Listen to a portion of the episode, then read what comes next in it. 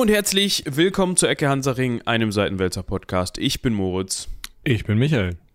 Und es ist mal wieder so ein Tag. Ja, ich glaube, das ist nicht das früheste, was wir an Aufnahme-Uhrzeiten hatten, sondern wir waren auch mal bei 8 Uhr irgendwann, wenn ich mich Ja, ich glaube, wir haben irgendwann mal 8 Uhr gemacht, weil es echt nicht ging, ja. Aber das war auch so ein Ding, wo wir später auch noch wieder irgendwas hatten. Ne? Da war irgendwie eine Heldenpicknick-Aufnahme oder sowas. Oder Ja. ich meine, da mussten wir uns vorher dann schon zusammensetzen und Mussten. wollten uns vorher schon zusammensetzen und unsere Zuhörer und Zuhörerinnen bespaßen in der entsprechenden Woche. Falls ihr das noch wisst und uns noch sagen könnt, welche Folge das war, dann könnt ihr uns die ja mitteilen auf den üblichen Kanälen. Die Stimmen, also insbesondere gerade meine, bei Michi geht's, wenn ich das raushöre, das, das sind Features, ja. Das sind Das sind, äh, genau, das ist, wenn ihr das dann Montagmorgen schön auf dem Weg zur Arbeit hört, ist das ein äh, Feature. können dann gleich Ja, mit dann- ein, weißt du, so ein euch. Nee, ich meine, die können dann in den Chor der übernächtigten Äh. Stimmen gleich mit einsteigen. Ich stelle mir übrigens gerade die Frage, weil es um den Weg zur Arbeit geht und so. Wäre es eigentlich, das könnt ihr uns mal per Mail an ähm, Zeitmanagement at eckehansaring, nee, at seitenwälzer.de. Wir müssen diese Domain kaufen. Äh, at seitenwälzer.de. Zeitmanagement at seitenwälzer.de schreiben. Ähm, Wäre es für euch anteilig, also für manche von euch, sinnvoller, wenn wir die Folgen einfach nicht um 10, sondern um, ich sag mal, 5 veröffentlichen würden? Weil für uns ist egal. ja, ja, genau. Also, Wir können ja auch, ja gut, nachts um 12 wird schwierig, da mag es sein, dass wir da noch dran sitzen, aber, also du, aber, ähm, ja, So, also wir können glaub, auch um 8 4 Uhr oder geht. so oder um 7 oder was weiß ich. Also ja, jetzt, ich denke mal, also, wenn wir es schon verschieben, dann richtig, damit auch die armen Leute, die irgendwie morgens um 5 zur Arbeit fahren, das schon hören könnten. Ich weiß allerdings nicht, ob so ein Laber-Podcast, ne, also klar, wir sind ein Wissenschaftspodcast und so, aber wir reden ja auch einfach. Ob der mich nicht morgens um 5 einfach komplett an die Wand klatschen würde. Also ich bin ja so ein Hörbuchmensch inzwischen, weniger Podcast-Mensch und mir ist das immer egal. Also ich hau mir die Hörbu Hörbücher auch morgens um 5 rein, wenn ich irgendwo hin muss. Ja, aber, also, Aber im Zweifel. ich will uns nicht runter machen, aber da ist ein anderer Grad von Spannung drauf, oder? Jein, es kommt immer auf das Hörbuch an. In dem aktuellen sind da auch gerne mal halbstündige Dialoge drin, bei der sich über die Färbung eines im Dschungel lebenden Frosches unterhalten wird oder so. Weil der Zauberer gerade meint, er müsste da drüber referieren und ja. Ja, ich höre wieder meine, mein Warhammer-Krempel. Also bei mir werden irgendwelche Leute an die Wand geklatscht, aber gut. Aber das ist auch bei Warhammer eigentlich ganz gut, weil, also nicht, dass da Leute an die Wand geklatscht werden, das hängt dann davon ab, ob man da der Typ oder die Type für ist. Das hört ja auch nicht auf, oder? Also ich könnte, wenn ich mir so das Warhammer-Universum vorstelle und mitbekommen habe, wie umfangreich das sein kann, dann hast du da wahrscheinlich ein Leben lang Nachschub an Hörmaterial. Ja, das sind ja so Serien. Ähm, manche Serien sind halt echt drüber so. Also, wie sag ich das jetzt? Dieses ganze Universum ist deswegen so faszinierend, weil es so wahnsinnig übertrieben ist. Und es gibt halt einen Grad von Übertriebenheit, den kann ich ganz gut aushalten, den finde ich ganz interessant. Und dann gibt es einen Grad von Übertriebenheit, da würde es dich halt während des Buches nicht wundern, wenn da ein pinkes Einhorn von links nach rechts durchlaufen würde und alle zwei Seiten mal beschrieben würde. Und da steige ich dann halt aus. Also wenn da irgendwelche, ich weiß nicht, wer von euch Hörenden da jetzt so komplett drin ist, aber wenn da äh, Space Marine Geschichten erzählt werden, zum Beispiel, äh, also wenn das nicht in Anführungsstrichen normale Leute sind, die da irgendwie in diese äh, unpackbaren äh, Kriegsszenarien reingeschmissen werden, ähm, dann komme ich da nicht mehr hinterher. Also dann, dann, das hat halt sowas vom Comic, weißt du, die überleben halt jede Explosion und so. Und das ist irgendwie nicht meins. Sind halt Space Marines, also ganz ehrlich. Ja, weiß ich nicht. Nee. Deshalb beschäftigt man sich doch mit Warhammer. Also ich habe keine Verträge damit, aber halt ist doch, sind doch die Jungs aus Warhammer, oder nicht? Ja, das ist so. Also 40k, aber- wir sprechen jetzt nicht, wir sprechen jetzt von Warhammer 40k, ne? Ja, genau. Da in dem Aber- anderen Bums gibt es keine Space Marines, oder vertue ich mich da? Nee, da gibt's keine Space Marines, da gibt's so andere äh, K- K- Kusto oder so. Ich müsste es jetzt googeln und werde es nicht tun. Da gibt's so andere Typen, die auch so aussehen. Ja. Aber äh, nicht so sind. Oder so. Dies ist aber auf keinen Fall ein Warhammer-Podcast. Dagegen würde ich mich auch auf jeden Fall verwehren, weil, wie schon gesagt, mir dieses. Man, man, man könnte die eine oder andere Folge über die Geschichte von Warhammer machen, wenn man das wollte. Das könnte ich mir sehr gut vorstellen, dass man das kann, aber ja, wir, wir bleiben lieber bei der echten Geschichte, bei der nicht erfundenen Geschichte, obwohl die auch manchmal schön sein kann. ob die Geschichte, die wir euch heute erzählen, ich formuliere das um, ob der Schwank aus unserer Geschichte, also aus unser allen, der Weltbevölkerung, heute auch schön ist, das überlassen wir euch, ja, das zu beurteilen. Es ist keine Geschichte im Sinne von, sie ist erfunden, die wir euch heute erzählen. Nee, aber es ist, finde ich, also wir müssen euch vielleicht ein bisschen vorbereiten, weil wir ja sonst schon mal gerne an so Personen uns entlanghangeln und das können wir diesmal nicht tun, sondern wir sind mal wieder bei einer Bevölkerungsgruppe. Also das ist ja hier ja noch mal schwieriger zu, zu sagen als bei anderen, also bei, ich sag mal, während der Völkerwanderungszeit, weißt du, da wusste man, okay, das sind die Begonier, die gehen von links nach rechts und die wollen ein Stück vom römischen Kuchen, so. Die haben sich auch selbst als solche betrachtet. Ja, das ist ja hier auch so. Aber das, das ist ja, also. Ja, aber ja, der Ursprung, warum man sich gegenseitig als so einer oder so eine betrachtet hat, ist ein anderer. Bei den Begoniern, die kommen halt aus Begonien, ne, so. Keine Ahnung, aber du weißt, was ich meine. Ja, ja. Die haben dann da halt gewohnt, am Fuße des Berges Begonius. Begonius. Und deshalb sind das die Begonier. Und ne, die sind dann halt irgendwann mal losmarschiert. So. Ja, aber die Frage ist doch, haben sich Völkerschaften wie unsere, jetzt fangt nicht an zu googeln, ne, fiktiven Begonier, ähm, haben die sich nicht am Ende genauso gegründet wie die Kosaken, über die wir heute sprechen? Nur halt früher? Nee, glaube ich gar nicht. Ich glaube, bei unseren Begoniern ist es halt mal passiert, dass irgendwann mal Papa und Mutter Begonius und Begonia am Fuße des Begonius sich gesagt haben: So, hier ist das Gras ein bisschen grüner als da vorne, hier kommt jetzt mein Zelt hin. Ja, oder hier baue ich jetzt mein Haus hin. Oder meine Hütte oder mein Grubenhaus oder was auch immer. Und aber die waren ja vorher schon, sag mal, ich sag mal Sachsen. Und dann haben die sich zu Begoniern erklärt. ja, Du fängst ja nie bei Null an. das ist richtig. Die ploppen ja nicht irgendwo einfach, ne? Die spawnen ja nicht. Klack. Die Begonier. genau. Da ist das äh, hier Age of Empire mäßige Dorfzentrum. Zack. genau. und dann kamen da so kleine Figuren raus und haben Felder angelegt und Häuser gebaut und sowas. Und irgendwo ein Schaf gefunden, was schon ein Halsband hat. Genau. Und das konnte man dann passend einfärben, das Halsband, und dann ging es los. Ja, auch. Aber die gab es ja erst in. Age of Empire 2, glaube ich. In 1 gab es die noch nicht, oder? Nee, nee, nee. Aber in Age of Empires 2 in irgendeiner Erweiterung gibt's auch so Truthähne. Das ist ganz schlimm. Die haben auch ein Halsband. Ich glaube schon. Und die machen so Gubbelgeräusche. Das ist, äh, Was Truthähne halt so machen. Die Kosaken, die haben bestimmt auch gerne Truthahn gegessen, wenn welcher da war. Auf jeden Fall ist, vielleicht, vielleicht klärt das ein bisschen mehr auf, der Begriff Kosak aus der Turksprache übersetzt, ja, wahrscheinlich relativ frei übersetzt, freier Krieger. ja. So. Dankeschön. Bis zum nächsten Mal. Jetzt müssen also wir den Begriff der Turksprache nochmal so ein bisschen eingrenzen. Einfach nur, um nochmal darauf hinzuweisen, dass das natürlich ein anderer Sprachstamm und auch irgendwie ein anderer kultureller Stamm ist, als wir das zum Beispiel aus dem Russischen kennen. Ja, Vielleicht müssen wir, bevor du jetzt noch weiter Bezug auf das Russische nimmst, erstmal erklären, warum wir überhaupt über die Kosaken sprechen und nicht über die Begonier. weil die in der russischen und ukrainischen Geschichte eine Rolle spielen. Deshalb komme So ich aufs. Russische. Aber wir sind heute übrigens nicht, auch wenn wir jetzt über die Begonier und Völkerwanderungszeit äh, angefangen haben, wir sind heute nicht im, in der Antike unterwegs, nicht bei den Griechen und Griechinnen oder Römer und Römerinnen, sondern wir widmen uns heute den Kosaken. Die habt ihr auch schon ganz am Rande mal kennengelernt und zwar in den diversen Folgen, die ja den Verlauf des russischen Reiches, wollte ich gerade sagen, erst ja dann später Sowjetunion begleitet haben. Die waren nämlich mal mehr oder weniger Teil und geduldet dieses ganzen Vereins da. Und deswegen haben wir uns gedacht, es wäre sinnvoll, die, denen mal eine komplette Folge zu widmen. Also im Endeffekt habe ich das in die Liste geschrieben, weil ich vor einem Dreivierteljahr mal wieder James Bond GoldenEye geguckt habe. Und falls ihr euch nicht mehr an den Film erinnert, müsst ihr ihn halt nochmal gucken. Wenn ihr euch noch an den Film erinnert und ihn in so einer wohligen 90er Jahre toller Actionfilm, alles geil Erinnerung habt, dann lasst ihn da. Guckt ihn nicht nochmal.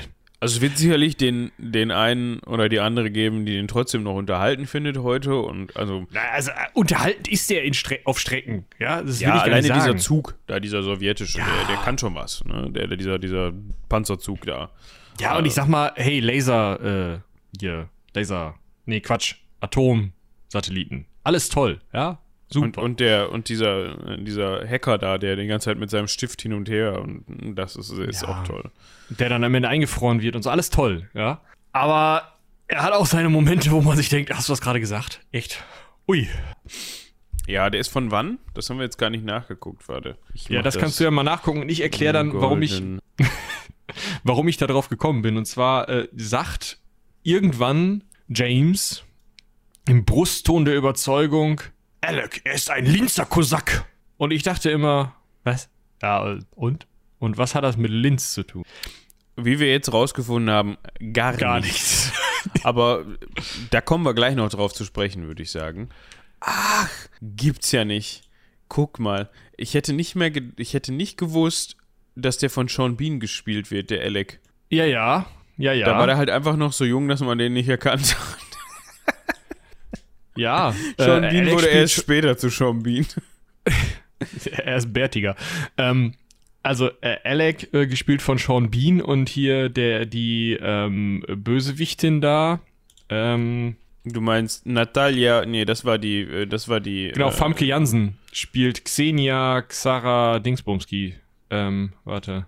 Xenia Xergejewna Onatop. Ach ja, ach, das war auch so ein Witz. Wieso? Wahrscheinlich kein richtiger russischer Name. Na, sie haben aber halt auch im Deutschen den äußerst schlechten Witz gemacht, dass äh, ich glaube tatsächlich M, also Judy Dench, ne? Diese etwas krunkelige alte Frau. Die schon immer krunkelig und alt war. Nee. Guck mal alte Fotos von der an. Ja, aber, Aber- seit, äh, seit die bei James Bond unterwegs Ja. ist, ist sie nicht gealtert und hatte dieselbe Rolle. Also, also die Ja, und- ist inzwischen leider verstorben. Aber, oder? Ist sie das? Ja, jetzt erzähl hier keinen Bullshit. Lebt die nicht noch? Ah, nee, Die doch, lebt die, noch. die lebt Hör noch. mal. Sorry. Ich dachte, ähm, dann habe ich die mit irgendjemandem verwechselt. Ich dachte, die wäre inzwischen äh, nicht mehr auf dieser Erde Die unterwegs. ist doch, Tut die sie ist doch, die ist doch vor ein paar Jahren noch, letztes oder vorletztes Jahr, warte mal, äh, ausgezeichnet worden für diesen, Die wurde für die Äh, Goldene Himbeere nominiert. Für die Ja, schlechteste natürlich. Nebendarstellerin in Cats 2020. ja gut, Cats. Aber äh, hier in 2017 ist sie noch für Victoria und Abdul, äh, ist sie, ist sie ganz groß gelobt worden, weil das irgendwie über den, äh, über das Verhältnis von Queen Victoria und einem ihrer Diener äh, ging. Und sie war in Mord im Orient Express, den ich neulich noch gesehen habe. Kann ich sehr empfehlen. Sehr schöner Film mit, äh, von Kenneth Branagh. Br Branagh, Brun, ach, egal.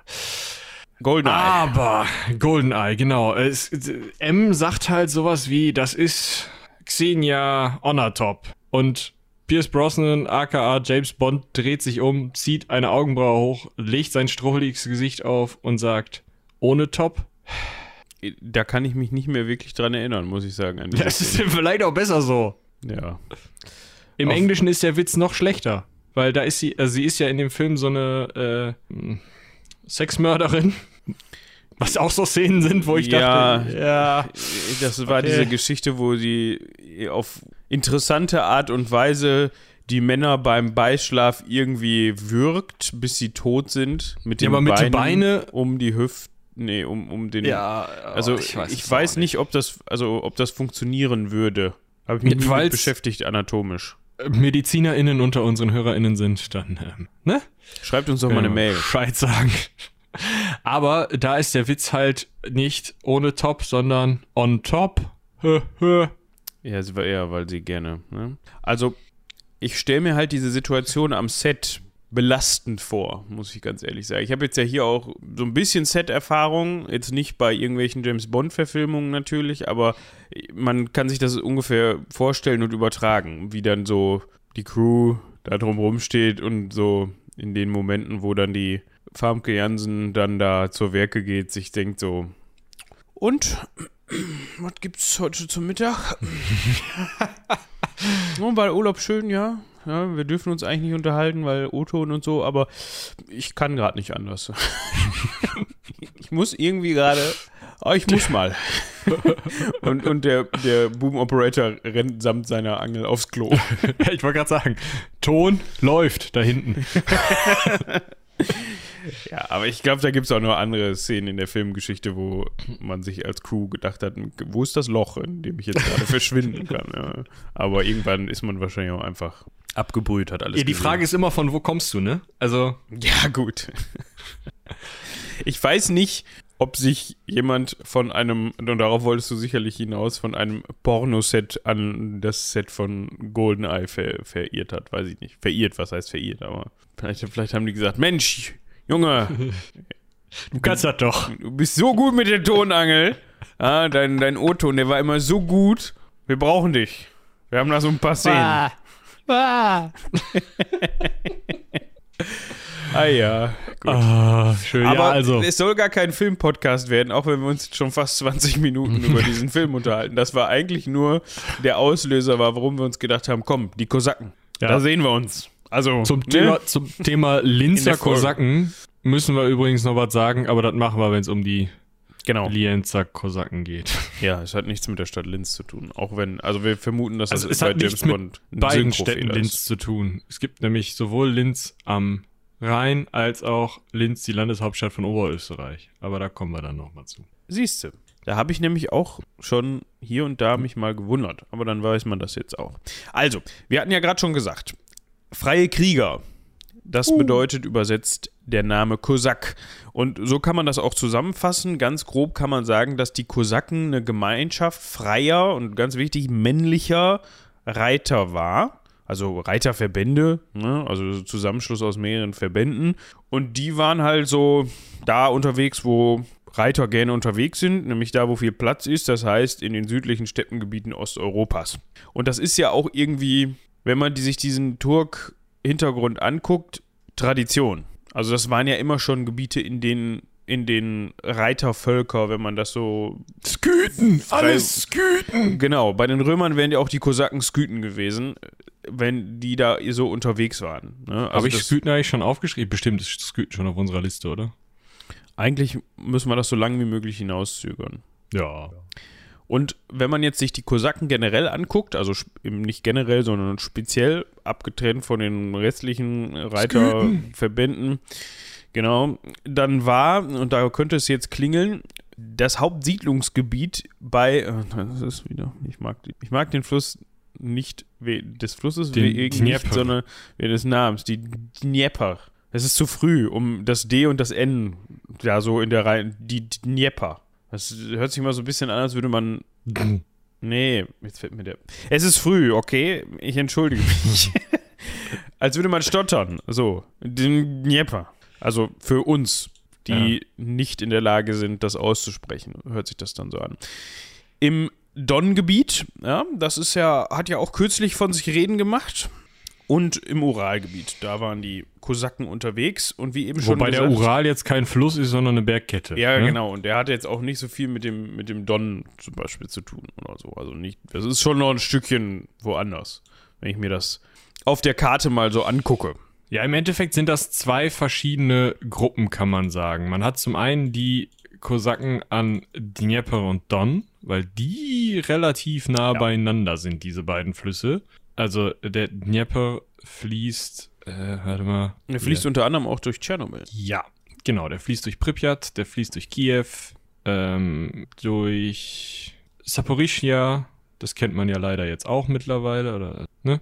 Und Das ist im Grunde, wenn man sich eine Ukraine-Karte anguckt, da. der große, dicke Fluss, der einmal durch die Mitte durchfließt mit einer Kurve. Und der dann Genau. bei Cherson unten ins Schwarze Meer mündet. Genau. Und, deshalb Don, die Kante da. Genau. Und der Don ist halt ein Stück weiter was östlich. Der ist halt, der fließt äh, an Charkiw vorbei, nicht ganz durch. Ja, also. Ja, ich- die falsche also- Karte hier. Donetsk heißt ja auch Ja. Donetsk, weil, ne? Ja. Könnte man darauf kommen. So, das ist, das ist Dnieper und Don. Das ist das Gebiet nördlich der Krim, vielleicht sowas. Also es geht eher weniger um das Gebiet ähm, äh, heutiges Weißrussland, heutiges Russland, nördlich von Kiew, sondern eher um die Südukraine. Also wirklich eher um die Gebiete, in denen heute tatsächlich gekämpft wird. Das ist so der Bereich, wo eben die Don-Kosaken und die Kosaken am Dnieper unterwegs sind. Und viel weiter östlich, hinter Moskau, am Ural, ähm, Höhe Perm, Jekaterinburg, Orenburg, ne? Ja. Ihr erinnert euch an Herrn Malenko. Da ist der Ural und das sind halt, ist halt eine andere Truppe von Kosaken. Da kommen wir gleich auch nochmal zu. Das heißt, der weitere Teil des Podcasts wird ein bisschen geteilt sein. Ja. Wir können leider nicht gewährleisten, dass ihr jetzt jeweils eine Folge zu der einzelnen Kosakengruppe bekommt. Ah, Das geht logistisch leider nicht. Aber wir versprechen, Hätten dass wir das aufteilen müssen. Hallo. So, Ich spreche wir heute schieben- alleine. Wir schieben den, den Michi jetzt mal in den Breakout-Room. Und der bespricht jetzt mal die nördlichen Kosaken. Und dann treffen dann- wir uns nach 20 Minuten wieder. Und dann reden wir einfach gleichzeitig. Wir schneiden das eine aus linke Ohr, das andere aus rechte Ohr. Oh, Alter. Hey, das wird richtig gut für die Leute, die nur so mit so einem Stöpsel im Ohr rumlaufen. Ja, und die können dann immer wechseln. Ja. Bis sie dann irgendwann feststellen, dass wir wieder zusammen unterwegs sind. ja. Oh, was könnten wir echt mal machen? So ein Podcast, der halt voll gepannt ist. Wie, wie nervig wäre das bitte? Oh, das wäre ultra nervig. Vor allem auch im Schnitt wäre das ultra nervig. Ja. Wenn dann immer sitzt, oh, Michi redet links, Moritz redet rechts. Kannst So. du nicht die Spuren einzeln? Egal. Ja, das wäre aber zu einfach. Ich könnte ja auch einfach Monospuren machen und jeweils eine nach links und andere nach rechts liegen. Das ist mir schon klar, aber sowas machen wir ja nicht. Ja. Das ist ja viel zu wenig Beschäftigungstherapie. Sie waren als barbarische Wilde gefürchtet. Äh, für, für, fürchtet. Fürchtet ist das Wort. Reitkünste, kämpferische Qualitäten. Tä, tä, tä, Dies, der, dies, das. Eieiei. Also, Oh, heute Und- ist echt eine schlimme Folge. Ja, du. Meine Fresse. ja, vor allem, wenn man sich hier anguckt, dass wir schon 27 Minuten aufnehmen und jetzt gerade anfangen, über die Kosaken zu sprechen. Aber James Bond Golden Eye war auch spannend. Also, Ja. seht uns das nach. Ich hatte ja eben schon gesagt, Also seht nicht den Film nach, wirklich nicht. Ist- freie männliche Reiterverbände, das bedeutet eben, dass die Frauen da nichts zu suchen hatten, aus, in den Augen der Kosaken. Also die wollten, ich weiß nicht, wie die das gemacht haben, ob die dann, ob die einfach zu Hause geblieben sind, die Frauen, und ge die gesagt haben, so, ich gehe jetzt mit den Jungs mal reiten, plündern, was auch immer, so, heute Abend ist wieder Kosakenabend, da hast du nichts verloren. Oder wie das funktioniert hat, keine Ahnung. Ja, also da, das Ding ist, es, wir kommen ja gleich noch so ein bisschen mehr zur Entwicklung, aber es gibt ja äh, Städte oder, oder Ansiedlungen der Kosaken. Und in diesen Ansiedlungen gibt es zum einen den Bereich, wo so alle rein dürfen und dann sozusagen das Zentrum, die Verteidigungsanlagen. Und da dürfen nur die Männer rein. Ja, wäre auch noch schöner, ne? Ja, wäre auch noch schöner. Ja. Und es ist, es ist halt, also, es gibt halt einfach eine sehr, sehr strenge Trennung zwischen Männern und Frauen, zumindest, gra also gerade bei den, ähm, in den Anfängen, wo es halt darum geht, ähm, dass wirklich nur Männer auf so Landpa längere Landpartien gehen, um tatsächlich auch Landwirtschaft zu betreiben oder zu fischen. Also, ihr, ihr könnt euch das nicht so vorstellen, dass das immer schon, also das irgendwie, ja, plöpp, und dann rennt der Kosak los und plündert irgendwas, sondern angefangen hat das damit, ähm, dass es ein Gebiet gab, wo keiner so richtig staatliche Kontrolle ausgeübt hat, wo dadurch alles sehr unsicher war und Raubzüge äh, andauernd stattfanden, gerade auch von, von mongolischen ähm, Horden, also wir sind im 15. Jahrhundert. Und in der Zeit, als da halt regelmäßig mongolische Horden durchzogen, sind eben kleine Gruppen von Männern, immer so 20, 30 Leute, losgeritten, zum Beispiel zum nächsten größeren Fluss, wo es keine Siedlung gab, haben da ein bisschen gefischt, haben die Fische eingesammelt und sind nach Hause geritten und haben damit eben für die Versorgung ihrer, ihrer Heimat gesorgt. Und aus diesen Gruppen haben sich die Kosaken entwickelt und deswegen waren das ihrer Tradition nach immer erstmal kleine Männergruppen. Ja. Und die wurden tatsächlich ähm, angeführt von Leuten, die sich nach nordischen ähm, äh, Titeln benannt haben. Das finde ich total interessant. Wir wissen ja, dass das Ki die Kiewer Rus ähm, da eben auch gerade am Dnieper unterwegs war und so und dass diese, dieses ganze Gebiet ähm, eben heute gerade, also äh, heute wird es mit als äh, sowohl als, als, als Gründungsnarrativ für die Ukraine, als auch für Weißrussland, als auch für Russland benutzt, diese äh, Volksgruppe, die dort dann gesiedelt hat. Wir wissen aber, ursprünglich waren das Wikinger in Anführungsstrichen, die dort eben, oder was waren Wikinger, die dort gesiedelt haben. So und dementsprechend, ähm, aus dieser Tradition heraus wahrscheinlich, haben sich tatsächlich die Vorsteher der ukrainischen Kosaken Hetmanen, also Hetman ein Einzelner, ein Hetman, mehreren Hetmanen. Und die bei den russischen Kosaken, dann kommen wir noch zu, Atamanen. Also einer ist ein Ataman.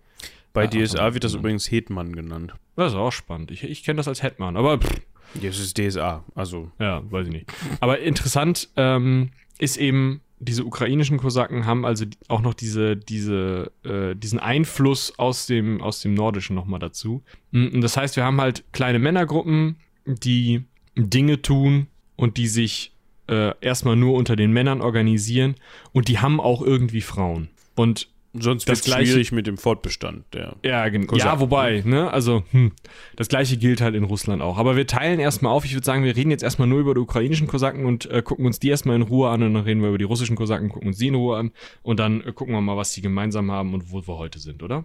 Das hört sich gut an.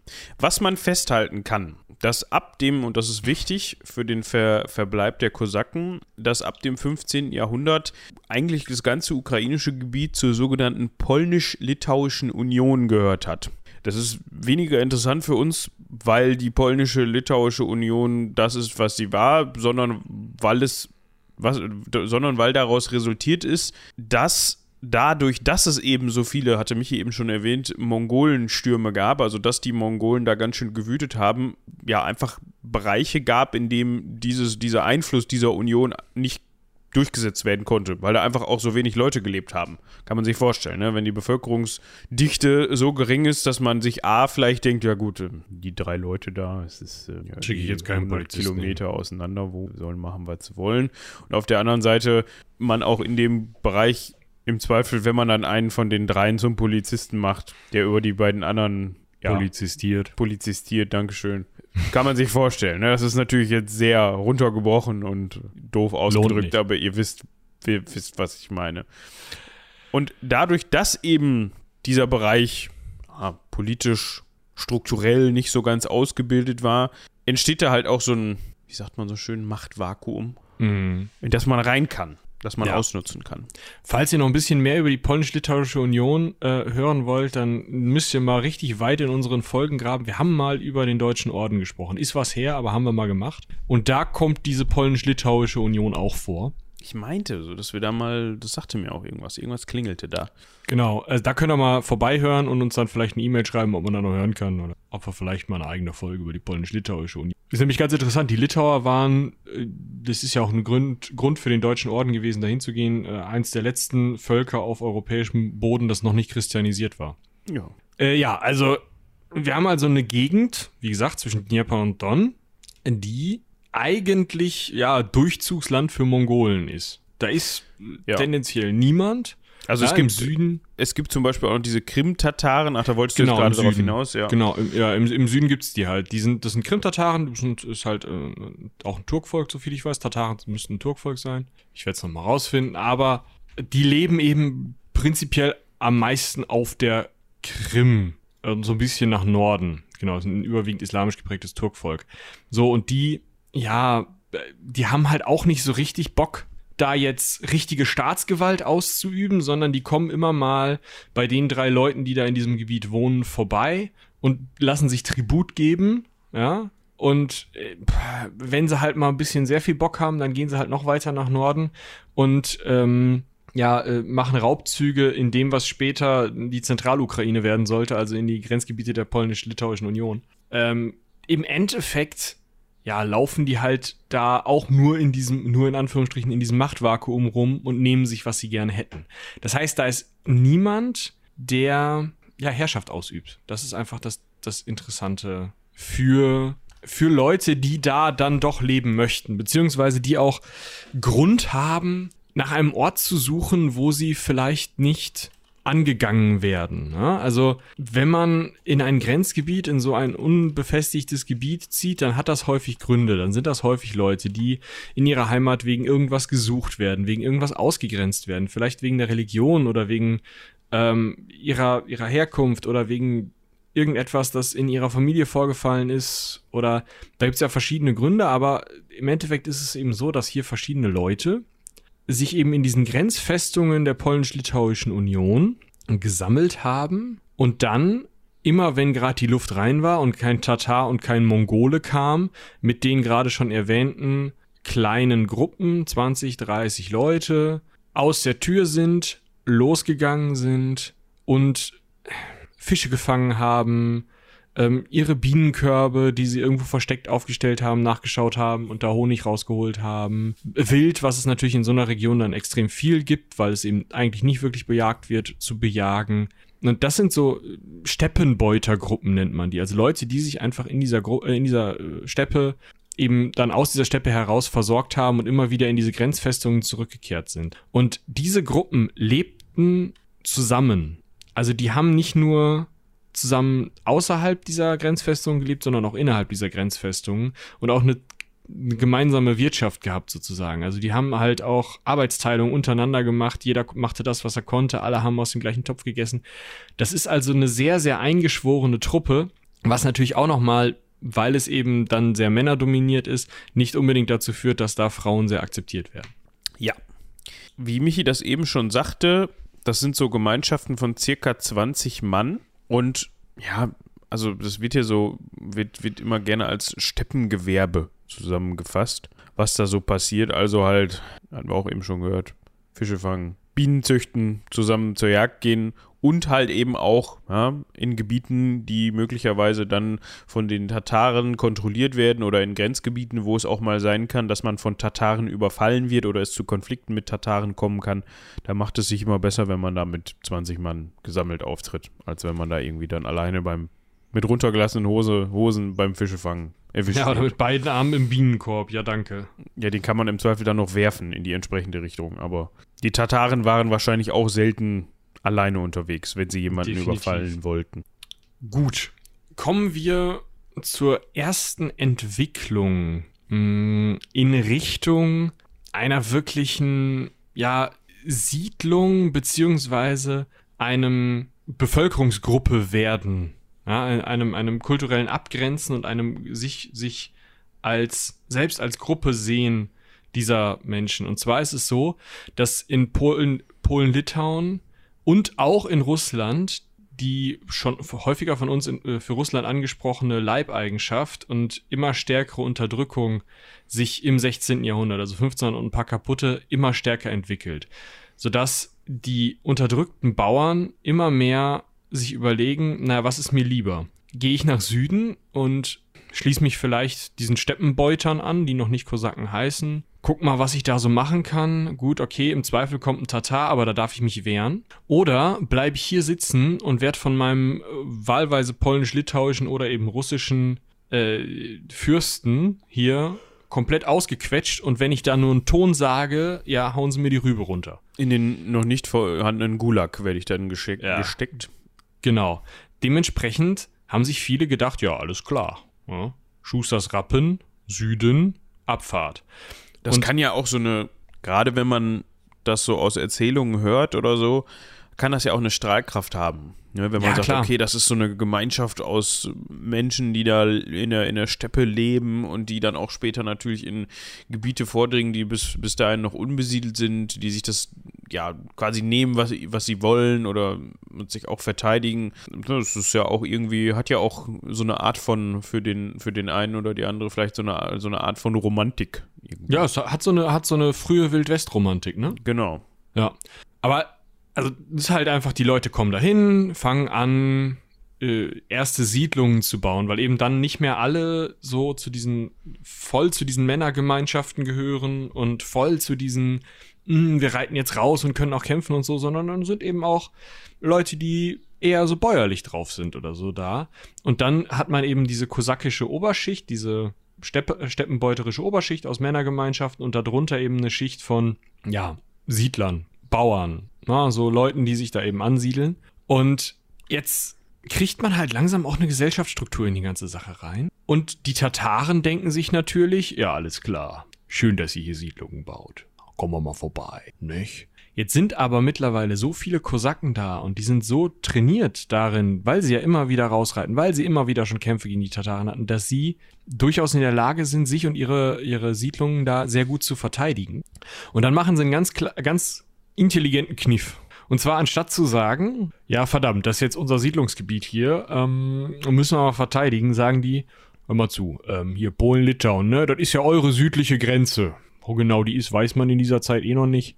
Da sind so Tataren. Wir könnten die jetzt hier durchlassen, dann kommen die zu euch nach Norden. Müssen wir mal gucken, wie es ist. Oder ihr löhnt uns was, dann bekämpfen wir die. Das heißt, die haben sich als Söldner verdingt in einem Kampf, den sie eh führen wollten. Klug. Ja, weil im Zweifel die Tataren halt nicht sagen, ach ja, wir wollen, hm, wo geht's nach Polen? Oh, da, Ist eine, da, da ist eine kosakische Flagge, ja, da packe ich nicht an, alles gut. Ja, Jungs, wisst ihr, wo es nach Polen geht? Hier einfach dran vorbei? Ja? Oh, ja, machen wir. Ne, Das haben die ja. Ja. im Zweifel nicht gesagt, sondern denen war das im Endeffekt relativ egal, ob das jetzt Kosaken oder Polen waren, die Da die auf den Kopf gehauen haben. Ja. Kann man sich vorstellen. So, die erste richtige, den ersten richtigen Stützpunkt in Form einer Festung gab es dann in den 1550er Jahren, denn die Kosaken waren nicht nur komplett auf sich selbst gestellt, sondern die hatten auch Verbündete unterm ja, russischen Adel oder generell unterm Adel und so ein Verbündeter war auch Fürst Dmitro Wischnewski. Oh, meine Güte. Wischnewecki. Wischnewecki. Gut, Gesundheit, guten Morgen, alles zusammen. Dmitro Wischnewecki. Das Wort war länger, also du siehst dieses Wort ausgeschrieben und sprichst es aus bis zur Hälfte durch und denkst ja, eigentlich ist das Wort für meine Verhältnisse jetzt vorbei und siehst aber, dass die andere Hälfte noch kommt. Der Dimitro, der war mit denen verbündet und der hat denen eine Festung gebaut. Ja, also das war, das war jetzt nicht so gastgeschenkmäßig oder so unter Der hat sich Freunden halt hier. gedacht, Ich stelle euch hier mal eine Festung hin, sondern, ne? ja, der hat sich ja gedacht, ey, pass mal auf, ich habe da eine Grenze. An Grenzen baut man Festungen und guck mal, die Soldaten sind schon drum zu, alles klar. Ja. Hat dann gesagt, Können so, wir mal von da aus losgehen. ihr dürft euch jetzt hier ansiedeln, die Räume, Räumlichkeiten beziehen. Wir wünschen euch viel Spaß. Übrigens, das lässt sich hervorragend gegen Tataren verteidigen. Tschüss. Ja. Und wenn ihr mal Langeweile habt, ne? Immer nach Süden, Richtung Ja. Tataren. Und das war so ein Punkt, der irgendwie, wo es bei den Kosaken auch im Kopf so ein bisschen Klick gemacht hat, weil das auch bedeutet hat, dass die noch weiter unabhängig geworden sind. Weil das ist so eine Festung bedeutet ja zu der Zeit nicht nur, dass man ein Dach über dem Kopf hat, wo es nicht reinregnet, was nicht unbedingt sein muss, also vielleicht auch hier und da mal reingeregnet. Aber das war ja auch eine Art von Machtausdruck, weil du halt im Zweifel jetzt jemand bist. Ja, du hast ja eine ne Burg bekommen. Du bist ja jetzt Ja. auf einmal mehr oder weniger ein Ritter. So. Wer adlig ist. Total geil. Und es ist halt tatsächlich jetzt in den nächsten 50 Jahren, also 15, äh, 1550 bis äh, 1600 ungefähr, ist es so, dass sich dieses Kosakentum immer mehr verfestigt, organisiert und sich selber strukturiert und eben diese, diese ähm, Hetmanen oder Atamanen-Struktur, je nachdem, wo wir sind, ausbildet und man also wirklich ab da davon sprechen kann, dass das Kosakengebiet ist, dass klar auch weiter unten in der Gesellschaftspyramide auch noch Polen, Litauer oder Russen dort leben, aber oben drüber sozusagen sind, ist der Stand der Kosaken, die eben ein eigenständiger Stand sind, unabhängig vom Adel, unabhängig vom Klerus, unabhängig von den Bauern, die ihre eigene Rechtsprechung haben, die, wo die Rechtsprechung auch unter ihnen funktioniert, wo ihnen auch die, der König nicht reinreden kann. Ähm, also es ist wirklich eine, eine eigene, ja fast eine Kriegerkaste, die da im Süden sich bildet, die eben auf Festungen lebt und die ähm, ja sich im Endeffekt durch Söldnerdienste beziehungsweise Verteidigungsdienste der für die für die Staaten Russland und Polen-Litauen gegen diese Tataren äh, äh, dadurch finanzieren die sich. Ne? Also für diese Dienste bekommen sie Geld, bekommen sie Lebensmittel. Darauf sind sie auch angewiesen, weil die Steppenbeuterschaft natürlich mit stärkerer Besiedlung des Gebietes immer weniger möglich wird und auch immer weniger ihr Ziel oder ihre, ihre Kernarbeit ist, sondern ihre Kernarbeit ist eben die militärische Arbeit. Und diese Gruppen, da hat man dann auch wieder noch mal mehr dieses rein Männerdominierte, weil nur Männer können Kosaken sein, na, die können nicht, ähm, also es gibt keine Frauen, die dürfen im Zweifel in diese Verteidigungsburgen, diese Hochburgen der Kosaken dürfen die nicht rein, die Frauen. Das heißt, ähm, im Zweifel, wenn, wenn sich, also wenn neue Kosaken gebraucht werden, dann kommen halt junge Männer zu den Kosaken und schließen sich ihnen an, ja? die vorher irgendwas anderes waren. Die waren vorher Russen oder Polen oder Litauer oder wahrscheinlich auch Tataren, wenn die, mein Gott, kommst du, kämpfst du gegen die Tataren? Ja, so. Ja, siehst du, komm rein, hier ist ein Schwert. So. Benimm also die dich. Kosaken, ja, benimm dich, genau, sonst gibt's einen auf die Mütze. Also die Kosaken waren auch kommen wir später nochmal zu, sehr, äh, gerade am Anfang sehr, sehr indifferent, was so Sachen wie Religion oder Ethnie anging. Ja, im, im Endeffekt war das untergeordnet. Ja. Und das war du auch fühlst das, dich als du fühlst dich als Kosak, du möchtest hier mitmachen, okay. das war vielleicht auch so ein bisschen, ja, in Anführungsstrichen das Erfolgsrezept.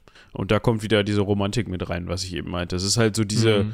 diese Outlaw-Gruppe, der man sich anschließt da in der Steppe und dann läuft das. Und denen ist im Endeffekt egal, wer du bist, wo du herkommst, was du vorher gemacht hast, was du irgendwo verbrochen hast. ne? Also das ist vielleicht so ein bisschen der Punkt. So, was passiert natürlich immer, wenn sich eine Gruppe etabliert und irgendwie auch so einen Einflussfaktor darstellt? Da wir hatten gerade schon gehört, das Kerngeschäft war dann eigentlich irgendwann sowohl für das polnisch-litauische, später dann polnische, den polnischen Staat, später da, oder dann auch für, für Russland, so den, den, den Türstopper zu machen.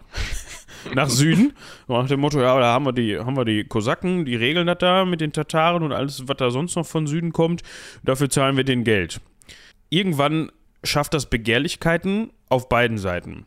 Und so ist es dann dazu gekommen, dass ja, bis Mitte des 17. Jahrhundert, Jahrhunderts die, der polnische Staat eigentlich viele Kosaken in die eigene adlige Oberschicht integriert hat. Das mag Vorteile haben, das mag aber auch Nachteile haben. Das hat vor allem Nachteile, wenn diese Gruppe von jetzt adligen Kosaken sich zum Beispiel im Jahr 1648 dazu entscheiden, Mensch, eigentlich, wenn wir schon mal hier dabei sind, hätten wir es hier auch gerne zu sagen. Auf jeden Fall hätten wir hier gerne mehr Einfluss.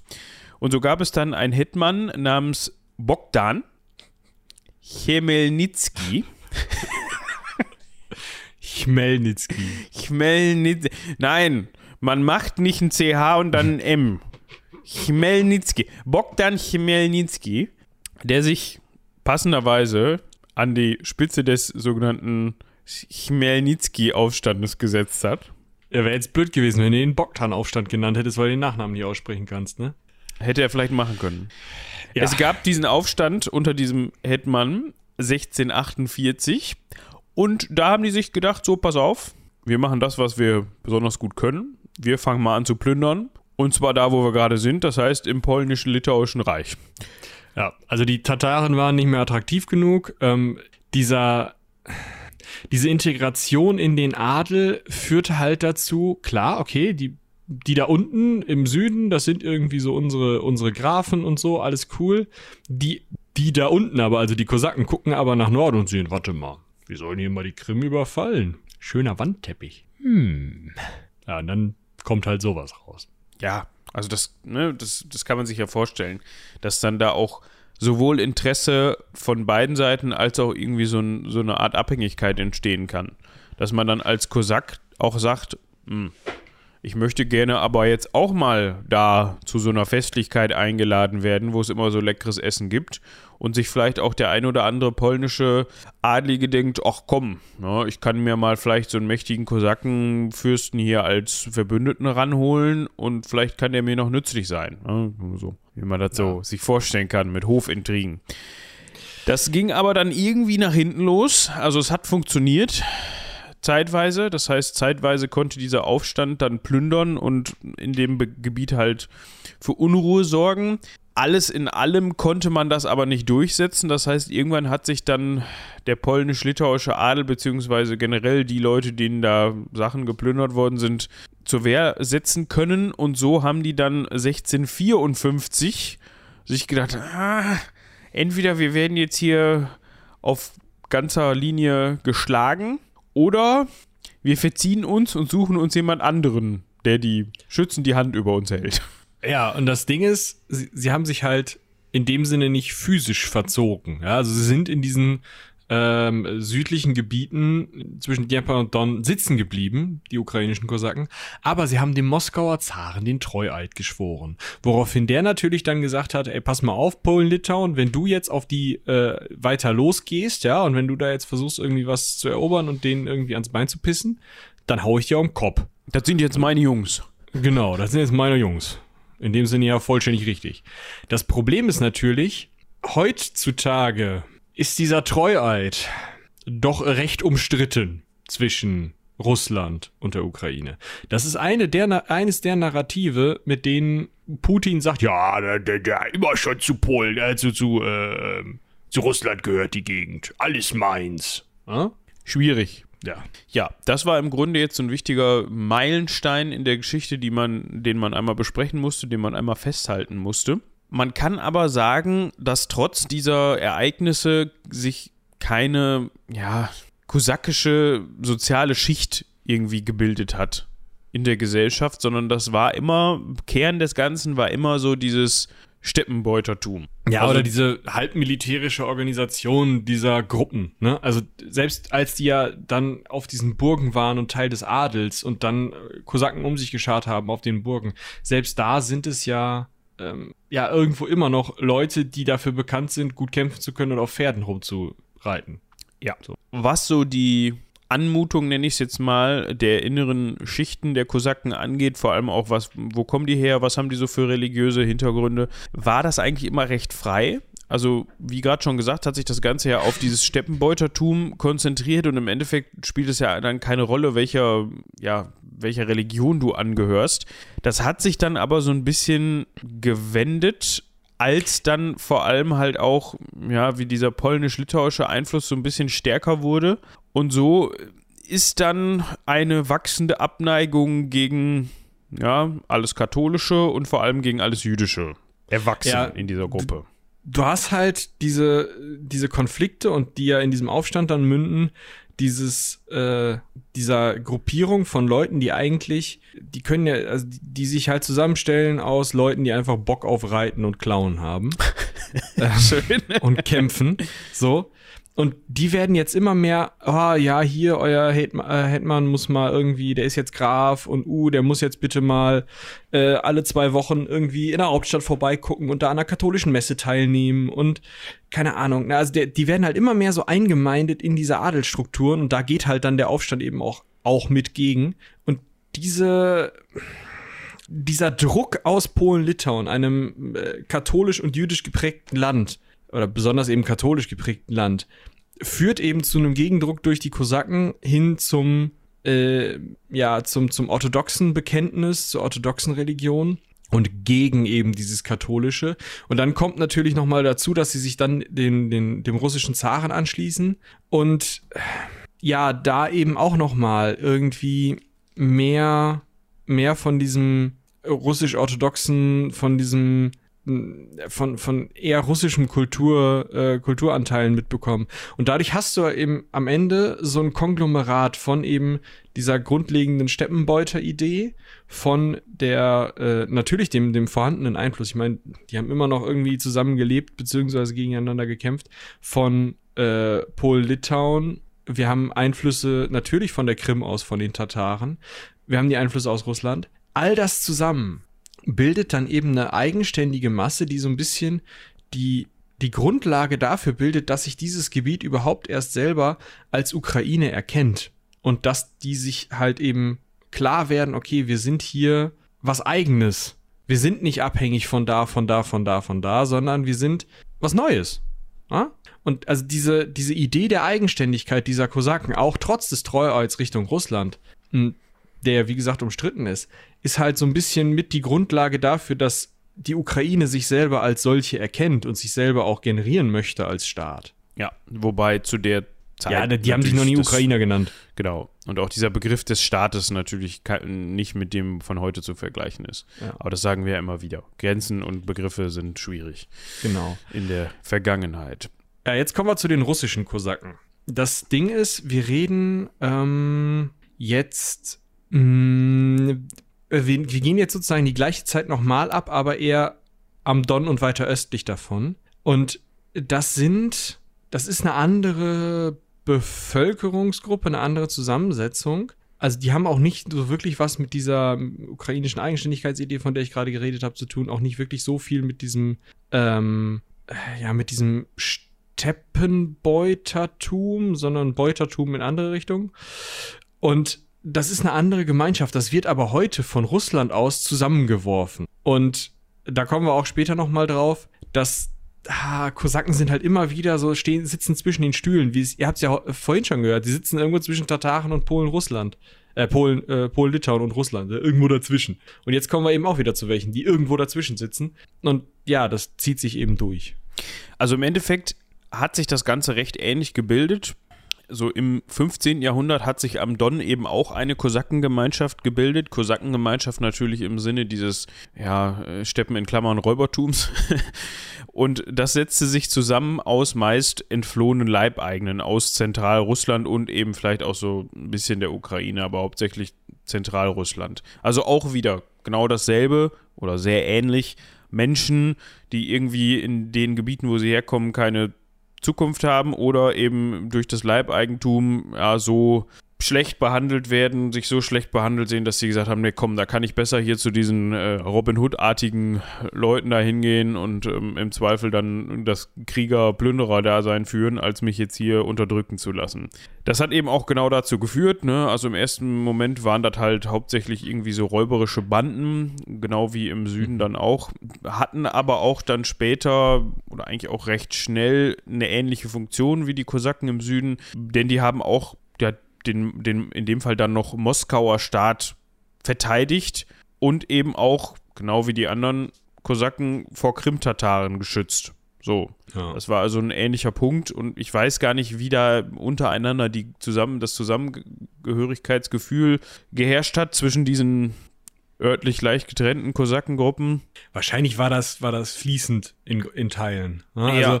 man hat sich da ja durchaus, also ähnliche, ähnlicher Ort, ähnliches Ziel, ähnliche Handlungen führen natürlich auch so ein bisschen zu ähnlicher Kultur. Ja. Und natürlich hat man sich da angenähert. Jetzt ist der wichtigste, wichtigste Unterscheidungspunkt meiner Meinung nach, während die Kosaken im Bereich, im Einflussbereich von Polen-Litauen sich ja immer als sehr, sehr eigenständig betrachtet haben. Sehr darauf bedacht waren, hier, das ist meine Burg, ja, ich bin Söldner oder, hm, okay, wir werden jetzt so langsam irgendwie eingemeindet in diesen polnisch-litauischen Staat, wir wollen das aber gar nicht, jetzt starten wir mal einen Aufstand, sind diese russischen Kosaken, obwohl es entflohene Leibeigene zu teilen sind oder sie zumindest von diesen abstammen, eher positiv eingestellt der, äh, der Moskauer Obrigkeit gegenüber.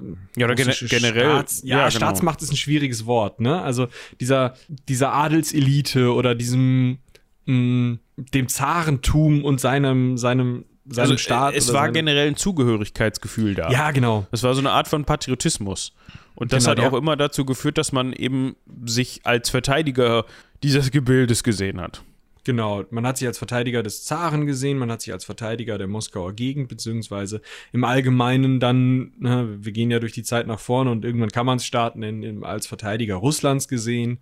Ähm, man hat sich als Verteidiger des orthodoxen, russisch-orthodoxen Glaubens gesehen. Das ist auch nochmal viel, viel, viel, viel stärker hier als äh, überhaupt diese, diese Orientierung hin zum russisch-orthodoxen Glauben, die bei den ähm, ukrainischen Kosaken ja erst einsetzt, hat man hier halt wirklich eine, eine, eine starke Identifikation von Anfang an. So stark, dass tatsächlich auch gegen andere Glaubensgruppen vorgegangen wird und dass aus diesem orthodoxen Glauben heraus von den Kosaken immer wieder äh, Pogrome gegen Juden äh, ja, motiviert wurden beziehungsweise ausgelöst wurden. Also sie haben angefangen, sie haben vorne mitgekämpft und haben dann eben die restliche Bevölkerung äh, mit dazu gebracht, eben äh, gegen die Juden vorzugehen. Ja. Unter dann der ersten Dynastie, also dem ersten Zaren aus der Romanov-Dynastie, ja, da klingelt ja vielleicht was, die haben wir auch schon ausgiebigst besprochen, kommt es dann auch zu Ansiedlungen von Kosaken oder na, Ansiedlung ist eigentlich das falsche Wort. Es gab Kosakengruppen, die sich nach Osten vorgewagt haben und dann vor allem in Ostsibirien Siedlungen gegründet haben. Das ist dann vielleicht auch so ein bisschen der Bereich Ural, über den wir eben gesprochen haben. Also so kam das dann zustande. Falls ihr euch jetzt gewundert habt, naja, du hast doch gesagt, die waren da jetzt irgendwie alle am Don und irgendwie in der Ukraine unterwegs. Nein, auch Später hat man dann weiter im Osten äh, Kosakensiedlungen erschlossen. Kleines technisches, mir ist die Platte vollgelaufen. Geht mal zu Steady und kauft mir einen neuen Rechner. Es ist zum Heulen. Man könnte jetzt argumentieren, dass Speichermedien heutzutage nicht mehr ganz so viel kosten. Ne? Also ja, aber weißt du, was scheiße ist? Ich habe ja so eine, so eine Vieles, ja. 6000 Jahre alte Windows 10 Installation auf diesem Gerät. Ich bin ja immer zu faul, dann so was neu aufzusetzen oder so, könnte man ja auch mal machen. Und damals war das eine neue SSD und die war uh und teuer und deswegen klein. Und da war noch Windows 7 ursprünglich drauf. Und jetzt hat er irgendwann gesagt, ja, ich möchte die Windows 10 haben. Und ich sage, komm, mach, ist mir egal. Und dann jetzt ist dieses Windows 10 einfach die ganze Zeit dabei, sich so zu updaten und frisst und frisst und frisst und wird immer dicker auf dieser Hauptplatte. Und ich versuche Studio Link schon seit Monaten beizubringen, einfach auf einer der Nebenplatten, die da sind und genug Platz haben, seine verfickten Dateien abzulegen. Und das kann er nur auf der Systemplatte, der Arsch. Das stimmt. Das ist ähm, Belastend. belastend, ja. Möglicherweise solltest du vielleicht einfach mal einen halben Tag investieren und eine neue Windows-Installation aufsetzen auf einer neuen SSD. Äh, äh, Ist ja nicht so, ich habe gerade mal geguckt, also so 250 Gigabyte sind schon so für 30 Euro zu erstehen. Also ja, wahrscheinlich muss ich da echt mit den Anschlüssen gucken. Der Rechner ist 11, 12. ich glaube, SATA hatte der auch damals schon. Aber wir wollen jetzt nicht hier zu sehr, aber du, du musst das wissen. Also, ne, also. Ja, Wie viel- wie gesagt, der ist 12. Vielleicht kaufe ich auch einfach mal einen neuen, aber das habe ich auch schon seit vier Jahren. Äh, Genau. Nicht Mit das DVD-Laufwerk. Ja, du brauchst sowas ja noch. Ich besitze keins mehr. Keins meiner PC, meiner PCs hat ein DVD-Laufwerk oder ein Laufwerk. Äh, Ich habe noch 42 Gigabyte frei. Ähm, sollte reichen. Ist auch nicht so viel, aber trotzdem sollte reichen für diese Aufnahme. Wo bin ich denn rausgeflogen? Du bist rausgeflogen. Eigentlich ziemlich passend, nachdem wir fertig waren mit der Entwicklung der russischen Kosaken. Und ich hatte jetzt mir überlegt, wir switchen jetzt mal schnell rüber und besprechen die Kosaken in der Sowjetzeit. Da hatte ich nämlich eben schon angefangen. Ich wiederhole das jetzt an der Stelle nochmal, weil ich das schnitttechnisch so gelöst haben werde, liebe Zuhörerinnen und Zuhörer. Das heißt, ihr werdet nichts doppelt hören. Man sagt, kurz vor der Oktoberrevolution gab es in Russland, also im Russischen Reich, da zarisch geprägt natürlich, ca. 4,5 Millionen Kosaken. Das ist natürlich immer so ein, also das ist, war jetzt, äh, es gab wahrscheinlich keine, kein, keine Kosakenkartei, wo die alle drin standen, aber Warte, ich gucke kurz in die Zettelkasten. Genau, ich zähle mal. Eins, zwei, ach scheiße, verzählt von vorne. Und irgendwann nach drei Wochen waren wir dann bei 4,5. Nein, also es ist eine Schätzung, dass es ca. 4,5 Millionen Kosaken gab. Von denen waren 450.000 militärisch ausgebildet. Jetzt könnte man sich fragen, im Moment mal, ne, ihr habt uns eben erzählt, eigentlich Frauen waren da gar nicht so gerne gesehen und die Männer waren sowieso alle militärisch ausgebildet und weil die ja sowieso diese Steppenräuber waren, die gerne geklaut und gekloppt haben. Wir sind jetzt ja schon anfangs des 20. Jahrhunderts. Ja, wir sind halt 500 Jahre später. Also, wir haben jetzt Siedlungen. Wir haben jetzt Familien. Und auch Ja. Bestandteile dieser Kosaken, die nicht losgelaufen sind und ja, geklaut und geplündert haben, äh, geklaut und gekloppt haben, so, das, darauf wollte ich hinaus. Das wird ja auch immer schwieriger, ne? Wenn du in so einem Staat, kann man es jetzt ja oder sollte man es ja jetzt schon nennen, lebst und da irgendwie so eine, so eine Subkultur bildest, dann kommt das ja auch nicht gut an, wenn du dann losläufst und im Nachbardorf mal plündern gehst. Also Ja. kommt ganz drauf an, wo du dich befindest. Auch zu der Zeit gab es natürlich in diesem sehr, sehr großen russischen Reich noch Gebiete, wo man sich das vielleicht leisten konnte, wenn man wollte, weil dann die nächste Polizei auch ein bisschen weiter weg war. Aber im Endeffekt fällt einem das ja dann auf die Füße. So kann man sich das zumindest vorstellen. Das heißt, diese militärische Ausbildung war dann auch mehr als solche zu verstehen. Das heißt, da ging es dann weniger, weniger darum, dass man sich vor Tataren schützt oder dass man irgendwie im Nachbardorf plündern geht, sondern A, war das wahrscheinlich eine, eine traditionelle Geschichte, die zu, zum Kosakentum so mit dazugehörte und auf der anderen Seite auch einfach, ähm, ja, waren die zu der Zeit auch Teile des, der russischen Armee, beziehungsweise wurden auch von Russland immer noch als, ja, Truppen eingesetzt und waren dementsprechend da- auch Das ist eine ausgebildet. ganz interessante, ganz interessante Struktur, weil die halt parallel zu anderen russischen Truppen existiert haben. Also es war halt, es gab halt die Infanterie, die Kavallerie, die Artillerie und die Kosaken. Ja. also, ob das, ob das jetzt gut war, wenn man in der Kosakenabteilung war, weiß ich nicht. Äh, Wahrscheinlich auch da. Das ist halt, es ist halt das, was die osmanische Armee mit, mit äh, auch Turkvölkern ähm, gemacht hat, ähm, was äh, europäische Armeen dann versucht haben, durch leichte Einheiten, die abs äh, absichtlich eben als leichte aufgestellt wurden oder durch Jägereinheiten irgendwie zu regeln. Ähm, das sind eben, sie sind halt für den kleinen Krieg, die sind halt für, also den sogenannten kleinen Krieg, für sowas wie ähm, Fourage-Missionen, wo man eben aus den äh, Gebieten, durch die man als Armee zieht, die ähm, die Bevölkerung eben da terrorisiert, die Gegend plündert und ähm, die Nahrungsmittel zur großen Armee bringt. Die sind für Aufklärung da, die sind für Umgehung und Störung der, äh, also Umgehung des Feindes und Störung der Nachschublinien des Feindes da. Sonnestanz, dafür waren die, wurden die Kosakeneinheiten eingesetzt. Ja, und dann kommt die Episode unter den Sowjets, unter Stalin, unter Lenin, andersrum, unter Lenin, unter Stalin. Und da haben wir auch schon was zu gehört. Da wurden die Kosaken eigentlich kollektiv als Anti-Bolschewiki eingestuft. Ja, hat einen guten Grund, ne? Irgendwie sehen sie sich als patriotisch. Patriotisch findet der gemeine Kommunist ja meistens ziemlich blöd. Sie sehen sich als christlich-orthodox. Ah, kann man auch nicht so viel mit anfangen. Findet, findet der Bolschewik auch nicht so gut. Und sie sehen sich halt als diejenigen, die sich auf den, die auf den Zaren verschworen sind also die dem Zaren unterstehen. Ja, die, die sehen sich halt wirklich noch in dieser, in dieser äh, Lehensstruktur. Das hat nichts damit zu tun, dass die irgendwie in die Verwaltung eingegliedert wären oder so. Das sind also drei Dinge, die den Bolschewiki, ja, die Bolschewiki dazu bringen, die Kosaken als Gefahr zu sehen. Ja, und dazu kam ja auch, dass dann in der Revolution und ja auch russischen Bürgerkrieg und so weiter die Kosaken dann auch oft auch, auch auf der Gegenseite gekämpft haben. Ja, da gab es ja sogar einen eigenen Aufstand, da haben wir auch mal kurz drüber gesprochen. Also die haben sich seltener auf Seiten der Roten Armee wiedergefunden, um nicht zu sagen so gut wie nie. Ich meine, ich glaube, es gab rote Kosaken. Ja, das stimmt. Ein paar. Drei. Oder so, keine Ahnung. Das ist der Boris, der Dimitri. ja. Auf jeden Fall haben wir auch davon schon gehört, es kam dann unter der Politik der Bolschewiki zur sogenannten Entkosakisierung.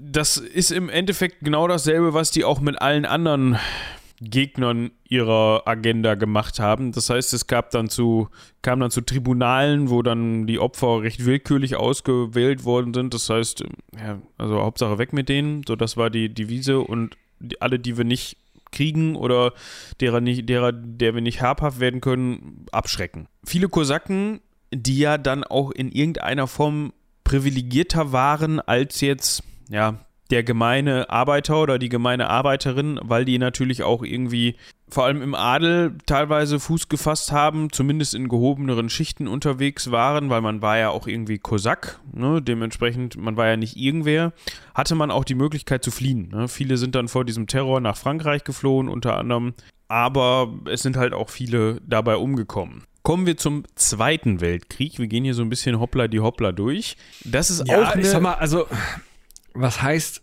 hoppla die hoppla? Also in der Zwischenkriegszeit, ne, also im Ersten Weltkrieg haben sie gekämpft. Dann haben sie im Bürgerkrieg gekämpft. Dann wurden sie unterdrückt. Und im Zweiten Weltkrieg äh, ist dann der Moment, wo eine Veränderung stattfindet. Ja, so.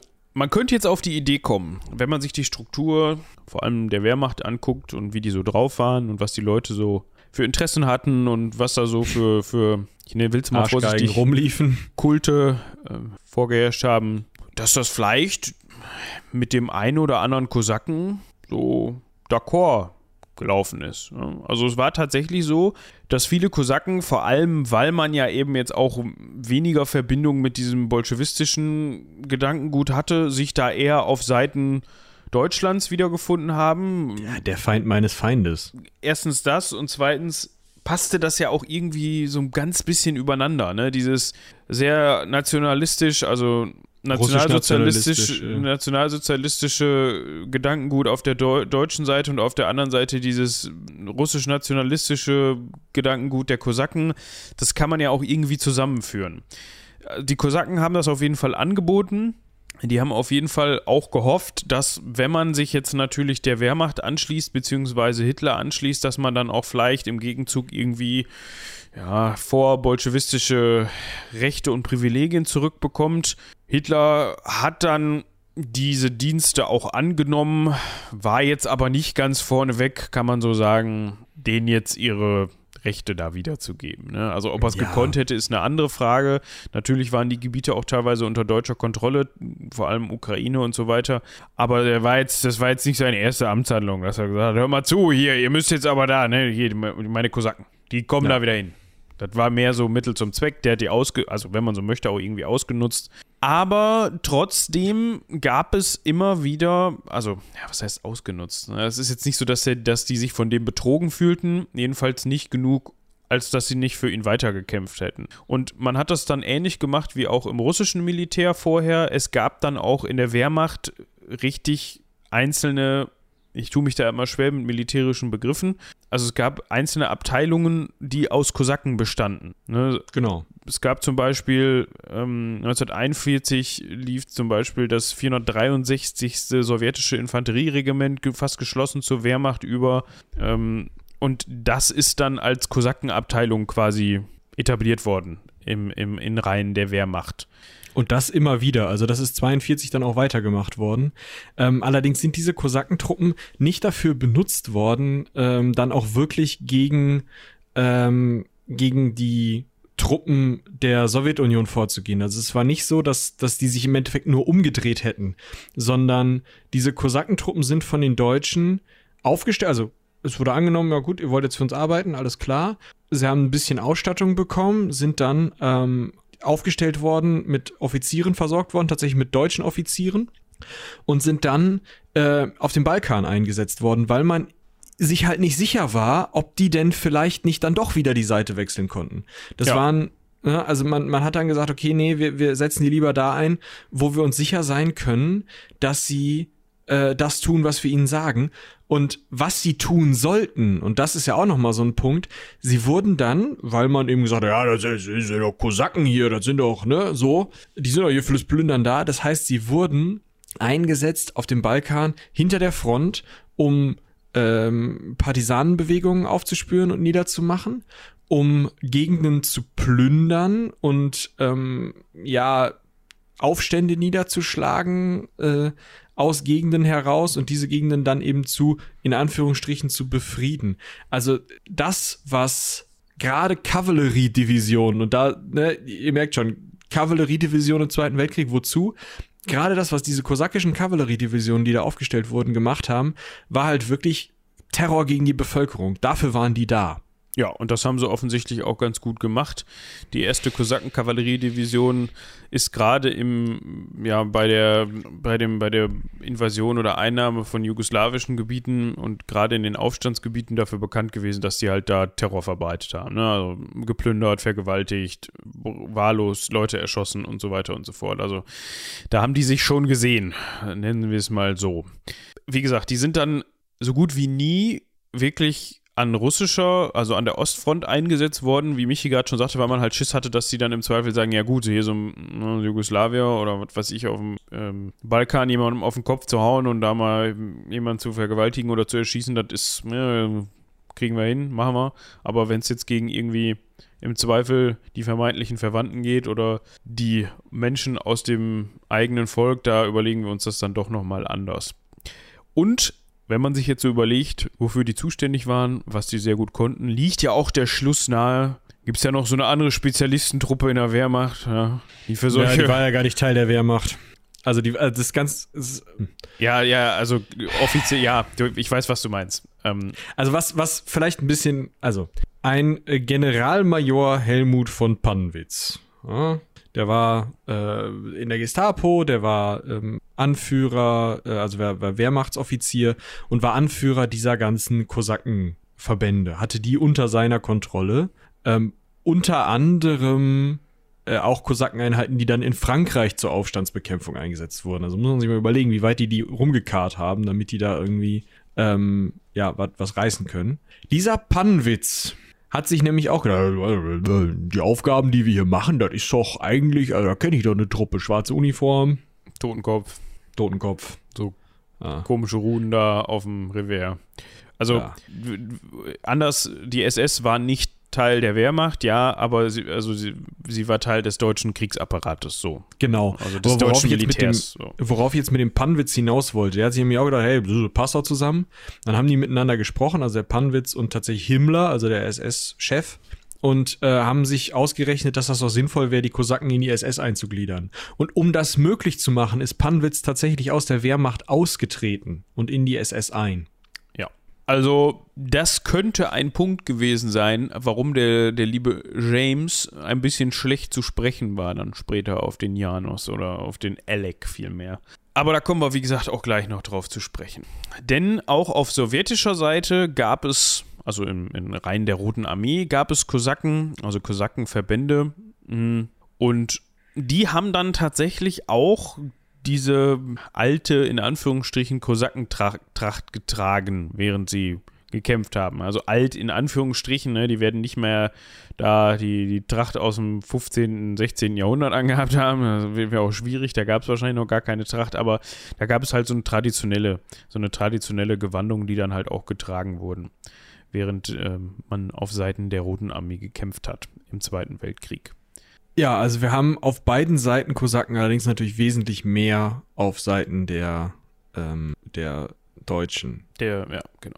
1947 wurden nach dem Krieg dann übrigens alle Kosakeneinheiten der Roten Armee aufgelöst. Also das heißt, da hat man gesagt, also man hat dann auch während der Kampfhandlung, während des Zweiten Weltkriegs jetzt nicht mehr die Kosaken verfolgt. Das war vielleicht ein positiver Beigeschmack dafür, weil man sich gedacht hat, okay, wenn die schon für uns kämpfen und das vielleicht auch hier und da recht erfolgreich, äh, wäre es vielleicht ganz gut, wenn man jetzt nicht unbedingt äh, so weiterverfährt, wie man das vorher gemacht hat. Ne? Also wir haben ja durchaus was davon, dass die für uns kämpfen. Dann sind wir jetzt mal, da hat man noch ein bisschen die Füße still. Wie gesagt, 47 hat man dann die Einheiten aufgelöst und das hat eben auch dazu geführt, dass das Ganze, ja, dieses Kosakentum als solches aus dem öffentlichen Bewusstsein eigentlich fast komplett verschwunden ist. Genau, jetzt müssen wir noch auf eine Begebenheit, glaube ich, wirklich, ja, also nochmal wichtiger eingehen, weil wir da eben schon drüber gesprochen haben, im Zuge dessen, dass wir über den Film gesprochen haben. Und zwar zum einen über die Vertreibung bzw. Flucht der Kosaken, die sich eben der Wehrmacht angeschlossen hatten. Denn ab 43 wurde die Wehrmacht eben zurückgedrängt und die ähm, Kosaken, die dann dafür die Wehrmacht gekämpft haben, sind dann eben mit in Richtung Deutschland gezogen und haben sich äh, in Tolmezzo, in, im Raum Tolmezzo, also in äh, Italien ansiedeln lassen. Tatsächlich Ähm, auch von der, von der deutschen Regierung. Ne? Genau, Also in Nordostitalien ansiedeln lassen. Ähm, und die Truppen, die tatsächlich noch ähm, im, im Kampf standen und die auch Kosaken waren und eben für die Wehrmacht noch kämpften, ähm, sind Anfang Mai neun, äh, 45 dann auf dem im Rückzugsgefecht noch über den Plöckenpass nach Österreich geflüchtet, um möglichst in britisch besetztes Gebiet zu kommen. Die waren ja von, von Süden von Italien aus ähm, und von Westen nach, nach, auch nach Österreich gekommen und die Kosaken wollten eben in britisch besetztes Gebiet, um bloß nicht der Wehrmacht in die Hände zu fallen. Weil das natürlich der Roten Armee, meinst du? äh, der, der Roten Armee in die Hände zu fallen, Verzeihung. Weil das natürlich, äh, das wäre der Super-GAU gewesen, ganz klar, ne? Also die, die Rote Armee hatte ja allen Grund, ihrer eigenen, ihren eigenen Bevölkerungsteilen, die dann gesagt haben, nee, wir kämpfen gegen euch, da härtestens gegen vorzugehen. Und man wusste, Verräter, es waren Überläufer. Also es war das, der letzte Dreck für die. genau, und man wusste halt, da oben sitzt Stalin. Im besten Fall, also im schlechtesten Fall, in Anführungsstrichen, fällt man dann sogar noch einem, einem äh, Kosakenregiment in die Hand, was für die Rote Armee Ja, kämpft. danke. So, dann ist halt alles zu spät, ne? Also, ja. Und wo ist So. man gelandet? In Lienz. Nicht So. in Linz. Und auch nicht in Linz. Also, wir halten das mal kurz auseinander. Es gibt Linz am Rhein. Ja, die sogenannte bunte Stadt am Rhein. Ja. Äh, das ist in Rheinland-Pfalz im Landkreis Neuwied und der Bürgermeister heißt Faust. Ja, Hand drauf. So. So. Sieht in den Stadtansichten ganz, hüb- ganz hübsch aus. Vielleicht fahre ich da mal hin. Ja, so. Da waren die nicht. Dann gibt es Linz, die Landeshauptstadt von Oberösterreich. Ja, ähm, im, ja, ist eine kreisfreie Stadt, wenn ich das richtig sehe. Wie heißt denn der Bürgermeister? Die haben ein ziemlich hässliches Schloss in Linz am Rhein. Ja, das passiert. Politik. ist halt so ein Kasten. Das ist für mich kein Mhm. Schloss. Sorry. Da musst du denen sagen. Äh, ja, äh, der Bürgermeister von Linz in Oberösterreich heißt Klaus Luger und ist von der SPÖ. War das auch geklärt. Kommen wir zu Lienz in Tirol. Ja. Und der Verwaltungssitz des gleichnamigen Bezirkes Lienz in Osttirol. Die haben dann einen Kletterpark In welchem? in, in Lienz. So, und da muss ich jetzt natürlich auch so gucken. In Lienz wurde äh, 2011, vielleicht ist das, ist sie immer noch Bürgermeisterin. Deutsche macht die das einfach sehr gut. Um das vielleicht mal irgendwie nochmal so ein bisschen Frau zu, Blanik von der SPÖ zur Überbürgermeisterin. Ja. um das nochmal irgendwie so ein bisschen besser verorten zu können. Lienz liegt im Süden Österreichs, an einer, fast an der italienischen Grenze. Also das macht ja auch Sinn, wenn man dann halt, äh, wo sind die nochmal angesiedelt worden? In Tolmezzo. Tolmezzo, ja, Ja, genau. das Das, ist ist ja halt auch äh, Nordzipfel der Adria. Das ist Genau. halt ums Eck. Das sind halt keine 50 Kilometer von äh, Luftlinie von Tolmezzo nach äh, Lienz. Das ist in der Nähe des Wörthersees. Und von bis nach Venedig ist es auch nicht weit. Also damit ihr um, um so ungefähr die Ecke da unten ähm, verorten könnt, wo sich das Ganze befindet. Und das ist eben dieses vermeintliche Linz, in dem, von dem in dem James Bond-Film die Rede ist. So. Also es gibt keine Linzer Kosaken, sondern Lienzer Kosaken. Haben wir das auch mal aufgeklärt.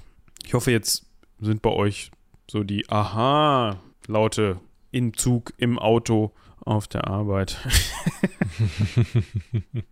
das heißt, das ist jetzt unnützes Wissen, vielleicht nicht unbedingt ganz so unnützes Wissen, mit dem ihr punkten könnt im nächsten, in der nächsten Gesprächsrunde. Ja, könnt ihr klug scheißen, genau. Im nächsten James Bond-Fan-Treffen. Genau. So, was passiert jetzt aber? Und das ist auch der Grund, warum, also das ist die, die, das, was als Begründung für den ALAC 006 in diesem James Bond geliefert wird. Kosaken schaffen es auf die britische Seite. Und die Briten sagen, ähm, Konferenz von Yalta, ja, wir haben uns ähm, in Anfang des Jahres mit Stalin zusammengesetzt. Und ähm, ein wichtiger Punkt dieses Zusammensitzens war, dass ähm, Stalin sich gewünscht hat, dass wir Sowjetbürger, die in den von uns besetzten Teilen Deutschlands leben, aktuell, die hierher verschleppt wurden, repatriieren. Besonders die, die mit den Nazis in Verbindung standen. Weil mit denen möchte man sich mal unterhalten.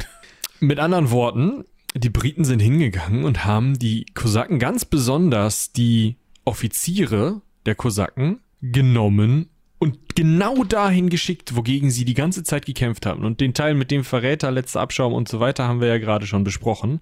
Mit anderen Worten, viele dieser Offiziere der Kosaken haben sich schon, bevor sie überhaupt ausgeliefert wurden, das Leben genommen, weil sie genau wussten, das wird nicht besser. Ja. Also, alles in allem irgendwie eine sehr tragische Geschichte, finde ich. Ja. Die der Lienzer Kosaken. Ich meine, auf der einen Seite ist natürlich auch, sind da natürlich auch Gräueltaten verübt worden von diesen äh, Kosakendivisionen oder Kosakenabteilungen generell, ähm, die dann erst unter der Wehrmacht gedient haben und dann später halt der SS angehört haben. Aber auf der anderen Seite war das halt auch ein ganz schön, ich meine, gut, ne, die haben halt auch wahrscheinlich gewusst, die Briten, was da, was die, für was die Kosaken da so verantwortlich waren und für was die bekannt waren. Dementsprechend ist denen das wahrscheinlich auch nicht ganz so schwer gefallen, die dann auszuliefern. Obwohl die sicherlich wussten, was die Sowjets mit denen machen. Ja, Ja, aber wir können auf jeden Fall festhalten, zum Beispiel der Pannwitz ist mit ausgeliefert worden und äh, der ist dann äh, mit einigen anderen ähm, äh, Anführern der Kosaken erschossen worden. aber er ist mitgegangen, hat sich nicht das Leben genommen. Nee. Ja. Über die Sowjetzeit sind die Kosaken dann unterdrückt worden. Also es ist wirklich nicht mehr von Kosaken gesprochen worden. Leute, die vorher ähm, sich als Kosaken bezeichnet hätten, haben das mal tunlichst nicht getan. Und äh, ja, die Kosakenverbände wurden, wie gesagt, 47 aufgelöst. Also im Endeffekt war das Kosakentum in der Sowjetunion am Ende. Bis Gorbi kam. Also ob Gorbatschow damit jetzt was zu tun hatte, ist die Frage. Ja, es war halt dieses, yo, ihr dürft jetzt wieder mehr machen, was ihr wollt. Perestroika, Glasnost, hier ein bisschen mehr Öff- Offenheit. das. So, ihr könnt machen, was ihr wollt. Und da haben halt viele Leute dann gesagt, in ähm, Russland gesagt, ja, okay, ich fühle mich eben als jemand, der hier patriotisch ist, der äh, russisch-orthodox ist, der hier die, die ähm, Werte dieses Staates verteidigen möchte, jetzt nicht des Sowjetstaates per se, sondern eben ähm, irgendwie mehr so das, was wir heute haben. Und äh, ja, so irgendwie so eine, ja, so eine Gesinnungsgemeinschaft von Leuten, die das Kosakentum irgendwie geil fanden und gesagt haben, ja, wir werden jetzt äh, in unseren jeweiligen Nationalstaaten für die Verteidigung des Staates eintreten. Also sowohl in der Ukraine als auch in Russland, als auch in möglicherweise in anderen ähm, Teilrepubliken der Sowjetunion. Und tatsächlich sind das so viele Leute gewesen, die sich dann auch teilweise haben an der Waffe ausbilden lassen, dass Boris Jelzin 1992, als er dann Präsident war, gesagt hat, ja, wir brauchen eh noch eine Grenzpolizei. Kosaken? Können die Bitte. Kosaken eigentlich mal machen, ne? Ja. Ja. Und irgendwie, da man sich ja sowieso, vor allem jetzt ganz aktuell, weniger im Vermächtnis der sowjetischen Geschichte Russlands sieht, sondern mehr in der davor und auch eigentlich anscheinend da gerne wieder hin möchte. Warum man das Zarentum noch nicht wieder eingeführt hat, ist da so die Frage. Wissen die wahrscheinlich selber noch nicht. Auf jeden Fall hat man dann am 5. Dezember 2005 sogar den, das Gesetz über den Staatsdienst des russischen Kosakentums erlassen. Das heißt, so viel wie, dass die Kosaken irgendwie auch verstaatlicht wurden. Also es waren jetzt nicht nur die Grenz, waren jetzt nicht nur die Grenzpolizei, sondern die Kosaken waren auch im Dienst der russischen Armee für die militärisch-patriotische Erziehung zuständig. Oder sind es auch noch zu teilen. Und dazu kommt halt auch noch, dass seit 2005 ein gewisser Herr Wladimir Putin den Titel Kosaken-Hetman trägt. Ne? Also, es ist äh, auch interessant. Und ähm, es gibt auch seit 2009 den Rat für Angelegenheiten des Kosakentums. Also inzwischen haben die sich wieder so ein bisschen rehabilitiert in Russland. Also da, die sind wieder angesagt, kann man so festhalten. Ja, es ist, es ist halt einfach so, dass es, dass du dich in Russland mittlerweile als Kosake registrieren kannst. Schön. Da kommst du in so eine Kartei. In so einen Zettelkasten kann einer nachzählen. Und ja, im Endeffekt bist du damit oder äh, stellst du dich damit selber in den Dienst Putins, in den Dienst des, des aktuellen Regimes und äh, übernimmst patriotische Erziehungs- und paramilitärische Aufgaben, um das mal ganz neutral zu formulieren. Mit anderen Worten, du indoktrinierst alle Leute, die du finden kannst, verprügelst Leute, die dem Staat nicht gefallen und machst so Sachen wie halt ähm, Marktaufsicht auch in irgendwelchen Städten, äh, Forstarbeit, wie gesagt, Grenzschutz, ähm, Wachen in orthodoxen Kirchen, also so Gardegruppen. Ähm, und das Ganze tatsächlich mit einem gewissen Kodex, den sich diese Kosaken gegeben haben, der dazu führt, dass ihnen teilweise mehr vertraut wird als der örtlichen Polizei oder örtlichen Miliz heißt es dann ja oft, oder heißt es ja in Russland, ähm, weil angeblich die Kosaken nicht so korrupt seien. Hm. Könnte ich mir auch vorstellen. Die Frage ist, ob das, was sie sind, dann besser ist. Ja. Und wenn man mal ganz ehrlich ist, ist das ja auch irgendwie nicht in Tradition der, also in Tradition der, wenn man das so eingrenzen möchte, russischen Kosaken ist das, aber es ist, hat eigentlich nicht mehr viel mit dem Kosakentum zu tun, was man aus den südlicheren Bereichen, aus den heutigen, heutigen, heutigen ukrainischen Bereichen kennt. Da war ja eigentlich genau das Gegenteil, dass man eben sagt, nee, wir, wir wollen uns jetzt nicht hier an so einen Nationalstaat binden, sondern wir machen unser eigenes Ding. Und im Zweifel arbeiten wir vielleicht mal mit denen zusammen, aber in erster Linie sind wir nicht Polen, Ukrainer, Russen, sondern wir sind Kosaken. Während das ja auf der russischen Seite anders war. Ja, wo man ja von Anfang an oder schon ziemlich früh dieses Nationalbewusstsein gehabt hat und gesagt hat, okay, wir sind im Dienste des Zars. Ja, das war ein circa anderthalbstündiger Roundup. Ich glaube sogar länger. Ja, wir gucken mal, was am Ende dabei rauskommt mit unserer kleinen technischen Panne dazwischen. Auf jeden Fall ein Roundup zu den Kosaken und zur Geschichte der Kosaken und wir hoffen, wir konnten darüber aufklären, warum es keine Linzer Kosaken gibt, sondern Lienzer genau. Kosaken. Also gab. Äh, schwierig. Ja. Und ich könnte mir vorstellen, das ist oder war ein Thema, über das wahrscheinlich die meisten noch nicht so ausführlich Bescheid wussten. Mich eingeschlossen. Ja, mich auch eingeschlossen. Der Begriff war zwar irgendwie da ja, und man wusste auch grob, was das ist und man hat das auch immer irgendwie grob mit Russland verortet oder auf jeden Fall irgendwie. Ja, mit Russland. Ich habe es tatsächlich mit Russland zusammengebracht. Ja. Also, was ja nicht stimmt. So.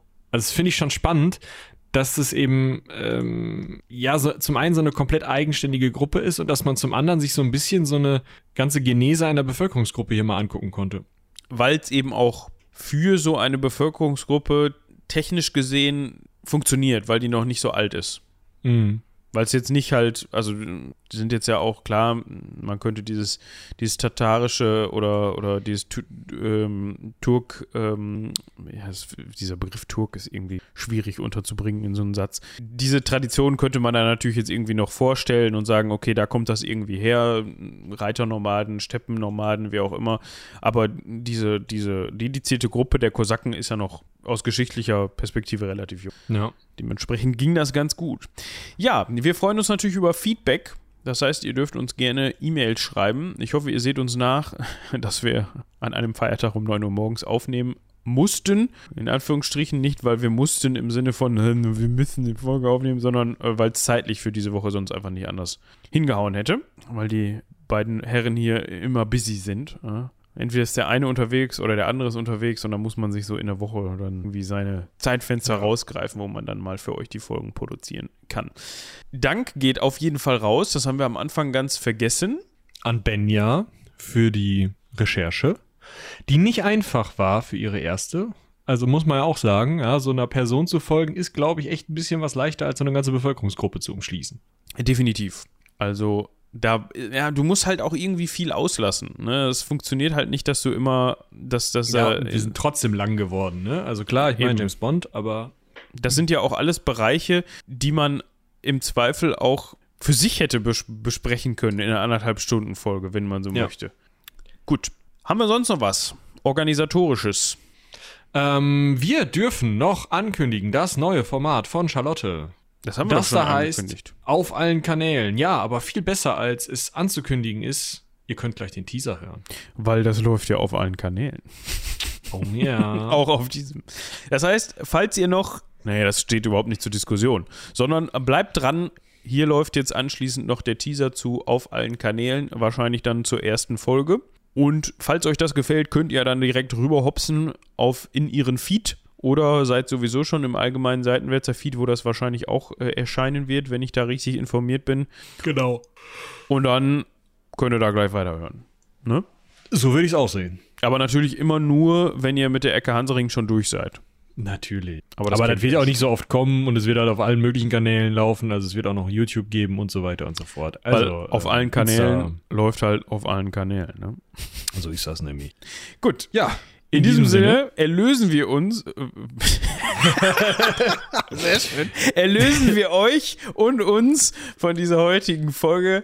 Lasst uns, wie Geh gesagt, gerne Feedback da, wie spannend ihr oder ob ihr überhaupt das Thema spannend fandet oder wie auch immer. Michi geht jetzt frühstücken, das habe ich eben schon erledigt, weil ungefrühstückt brauche ich nicht in diese Folge gehen, das wusste ich schon. In diesem Sinne würde ich einfach sagen, haut rein, bis zum nächsten Mal.